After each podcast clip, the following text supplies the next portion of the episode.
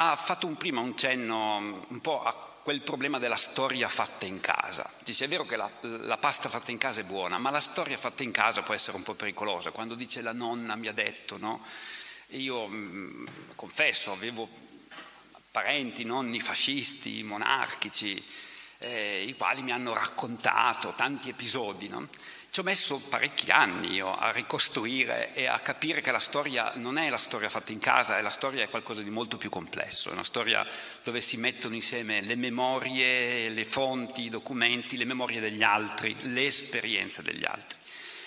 Ehm, ecco, volevo proprio chiederle questo, no? perché eh, mi sembra che stiamo tornando troppa gente eh, crede alla storia fatta in casa, cioè, come dire, io c'ero, io ho visto, un mio amico mi ha detto, no?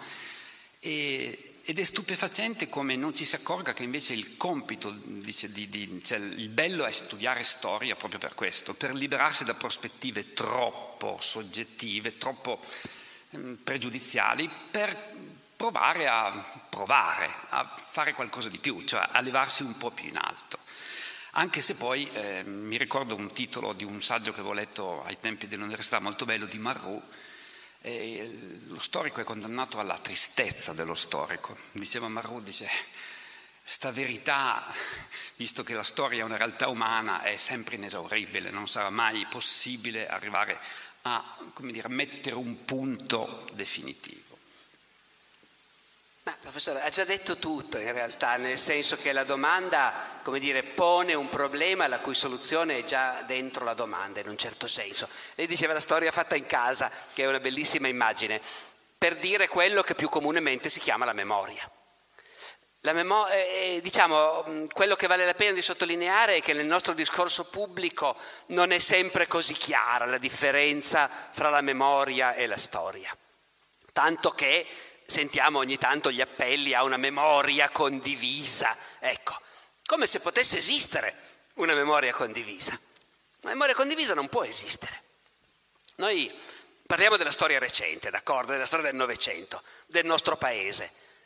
Poi la storia umana è una cosa immensa, chissà qualcosa regni, del periodo dei regni combattenti nella Cina, del primo... No, ecco, dopodiché allora chissà quali passioni c'erano, chissà quale odio per i nemici, quale volontà di difendere la propria causa e noi non sappiamo più niente, c'è anche questo nella tristezza della storia, il sapere che le cose pian piano si disgregano, si perdono, si dimenticano e, e il pensare che le cose che a noi appassionano così tanto, fra mille anni non faranno più effetto a nessuno. Come per noi i Guelfi e i Ghibellini, forse alla fin fine, no, ecco. Dopodiché, però, va bene, lasciamo stare queste malinconie.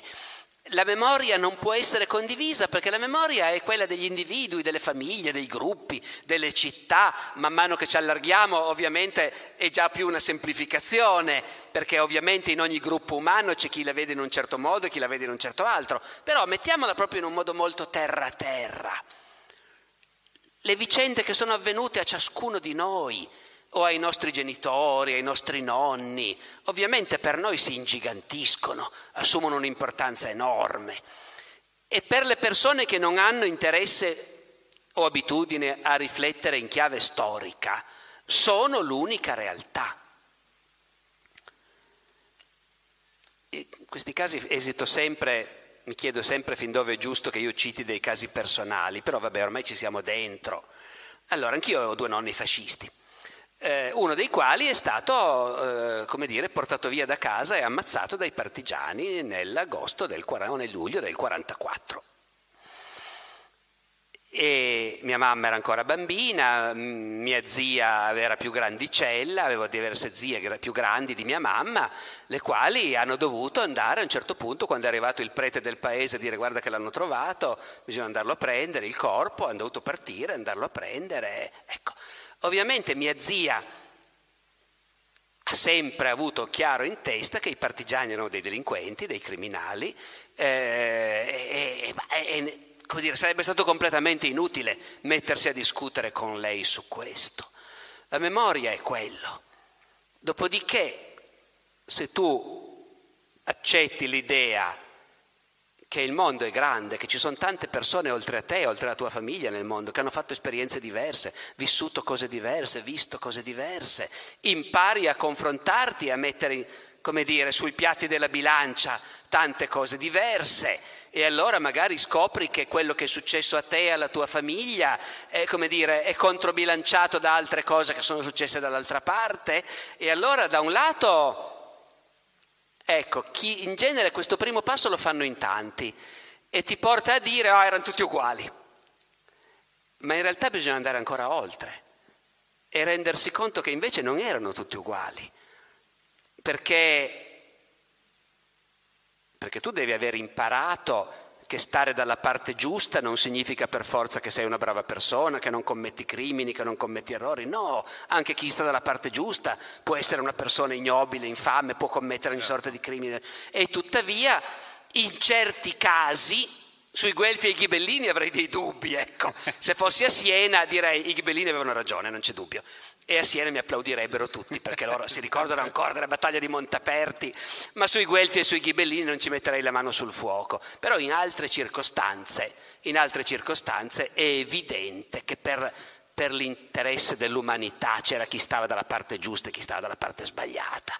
E a quel punto non cambia niente il fatto che anche chi stava dalla parte giusta abbia commesso crimini, errori, nefandezze. È interessante, è importante, ti aiuta a capire meglio come va questo mondo, ti aiuta a essere meno ingenuo, ma non guai se ti porta a dire vabbè allora erano tutti uguali, perché non, non è così naturalmente. Allora la storia consiste proprio... Dico anche adesso una cosa che ogni tanto penso che faccio sempre fatica a dire. Eh?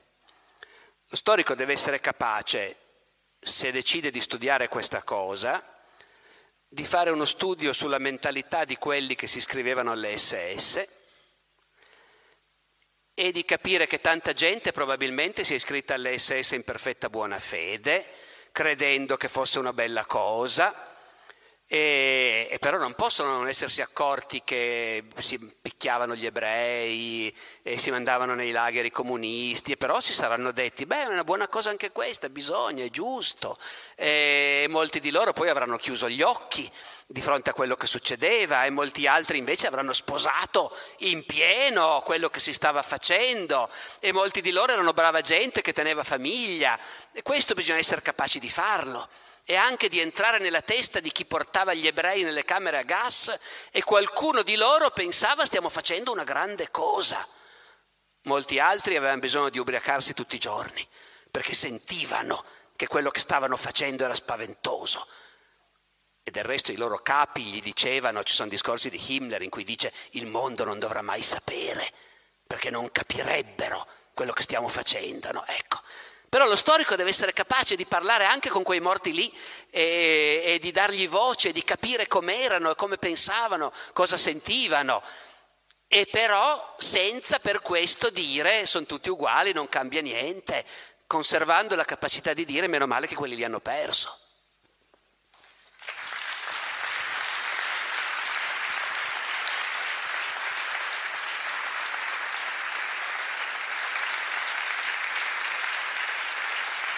Grazie.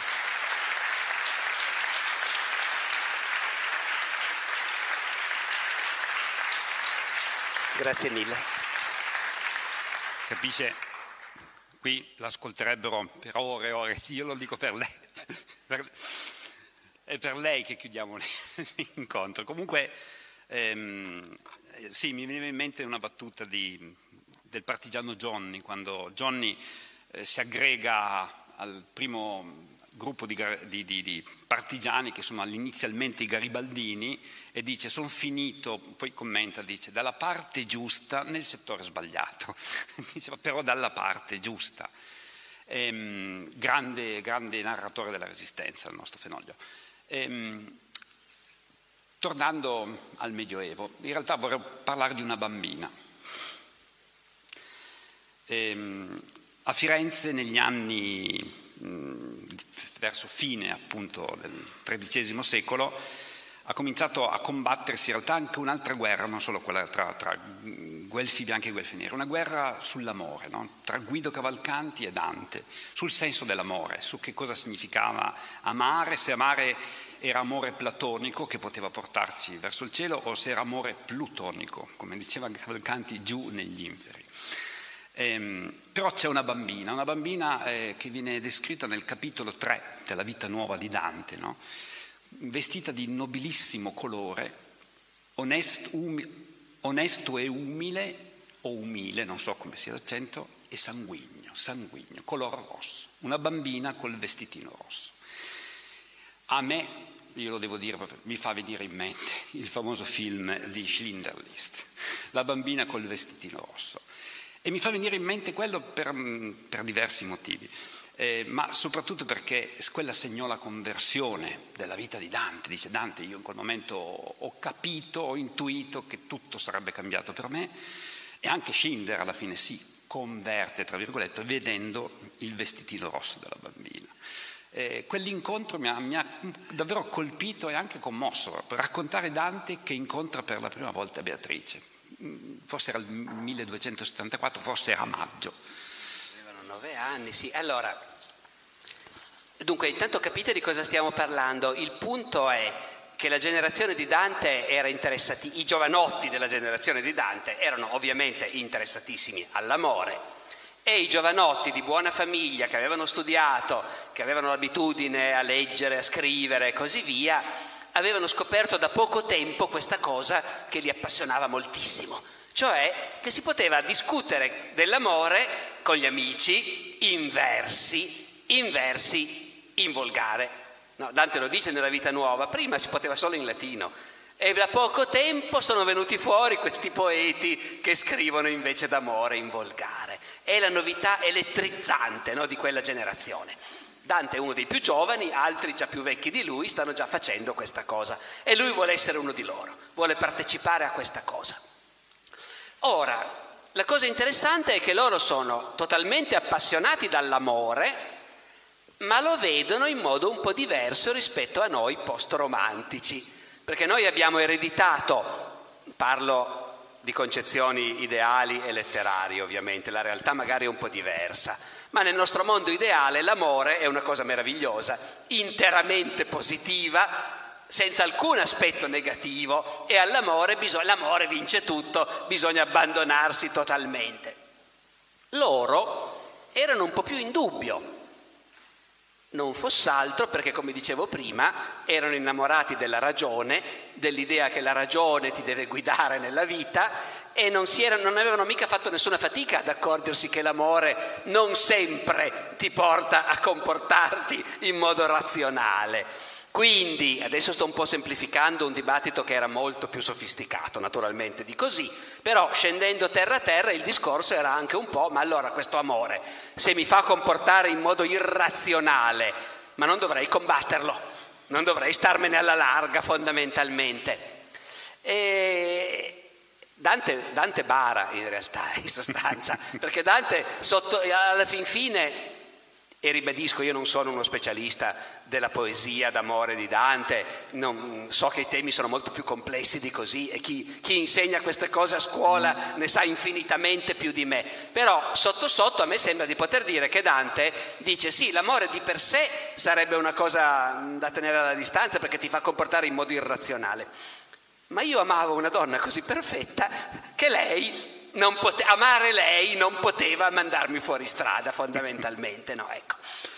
dopodiché, dopodiché, Dante eh, scrive la vita nuova per raccontarci questa cosa che noi in realtà crediamo di conoscere molto meglio perché abbiamo le integrazioni di Boccaccio. Perché Dante si limita a dirci avevo nove anni e ho incontrato questa bambina col vestitino rosso, sanguigno, e, e, da quel momento amore fu padrone no, del mio cuore, eccetera, eccetera. E, ehm, e, poi Boccaccio che ci dice, sì, quella lì era la figlia di Folco Portinari, la bice, che suo papà chiamava sempre Beatrice, mentre tutti gli altri la chiamavano col diminutivo, e si sono incontrati il primo maggio, perché il primo maggio si fanno le grandi feste di primavera, uomini da una parte e donne dall'altra, come si usa a Firenze, dove i due sessi erano estremamente segregati e quindi l'abitudine era che ognuno se ne stava con i suoi. E, e però, dice Boccaccio, i, i, bambini andavano invece un po' dove capitava e quindi il papà di Dante che andava, era stato invitato dal vicino di casa, Folco Portinari, a una festa per soli uomini, però si è portato il bambino e anche la figlia di Folco era lì a casa, i bambini, insomma, tra loro c'erano maschi e femmine. E poi sembra di capire che come tutti i bambini di questo mondo, dopo aver mangiato il primo, si alzano e si mettono a giocare, e, insomma, però queste cose ce le racconta Boccaccio. Eh? Dante non è che entri in questi particolari calendimaggio, i portinari, neanche per idea, lui è sempre molto, molto astratto. Dopodiché, come dire, capite, io sono uno storico che ha scritto un libro sulla vita di Dante cioè sulla vita di un uomo del Medioevo. E mi sono detto che fortuna, ecco qua un uomo su cui abbiamo non soltanto i documenti d'archivio, i verbali dei consigli comunali, ma abbiamo anche le testimonianze di quelli che si sono messi a scrivere la sua vita subito dopo che era morto, Boccaccio in primis, e poi altri, Boccaccio è andato in giro a cercare quelli che avevano conosciuto Dante eh, e pare che fosse facilissimo incontrare gente che diceva uh io ero amicissimo di Dante, ero il suo migliore amico, tutti avevano da raccontare qualcosa. E, e poi abbiamo le testimonianze di Dante stesso. E lo storico si dice, ma quale altro uomo del Medioevo ti racconta che lui a nove anni si è innamorato di una bambina col vestitino rosso? Poi pian pianino, leggendo quello che i colleghi italianisti ci insegnano, dice momento, eh? la vita nuova, bellissimo, è un romanzo. Eh, chi ti garantisce, non è mica obbligato l'autore di un romanzo eh. a, a no, rispettare il dato biografico, cronologico, il numero 9, ecco, quindi lì, però sta di fatto, sta di fatto che gli psicologi dell'età infantile dicono 8-9 anni è l'età dei primi innamoramenti, eh, innamoramenti platonici che non hanno niente di sessuale, però eh, nascono, io ho letto un libro della Vegetti Finzi su eh. questo, dice proprio spesso questi innamoramenti a 8-9 anni nascono da, da un'impressione, da un particolare, da una cosa da niente che ti colpisce. Io mi sono detto il vestitino rosso, no, ecco, quindi sbaglierò, però probabilmente Dante davvero, lui ce lo sta dicendo come un fatto non escluderei che davvero lui questa bambina l'abbia vista già da ragazzino e che poi abbia continuato a pensare a lei. Poi quanto lui si sia costruito questa, no, questo immaginario dell'amore per Beatrice, tanto più dopo che lei è morta, perché è morta giovane, e, e quanto ci sia invece di realistico, questo ovviamente è, è impossibile dirlo con certezza.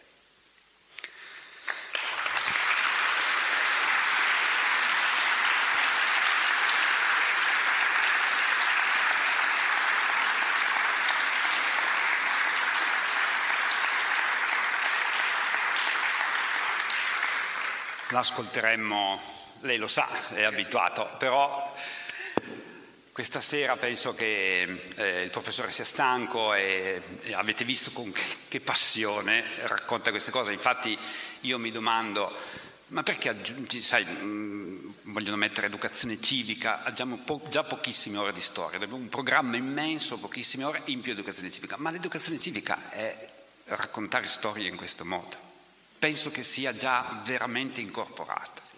Sono assolutamente d'accordo.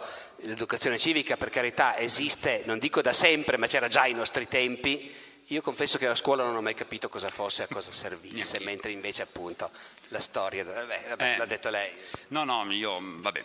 Comunque, Concordo. professore, la, la, la, la, ringrazio a nome di, di, di tutta Asti ci ha fatto un, un, grandissimo onore e piacere venire a trovarci. Complimenti ancora. E... Grazie, grazie, a voi, grazie a lei, grazie, grazie mille.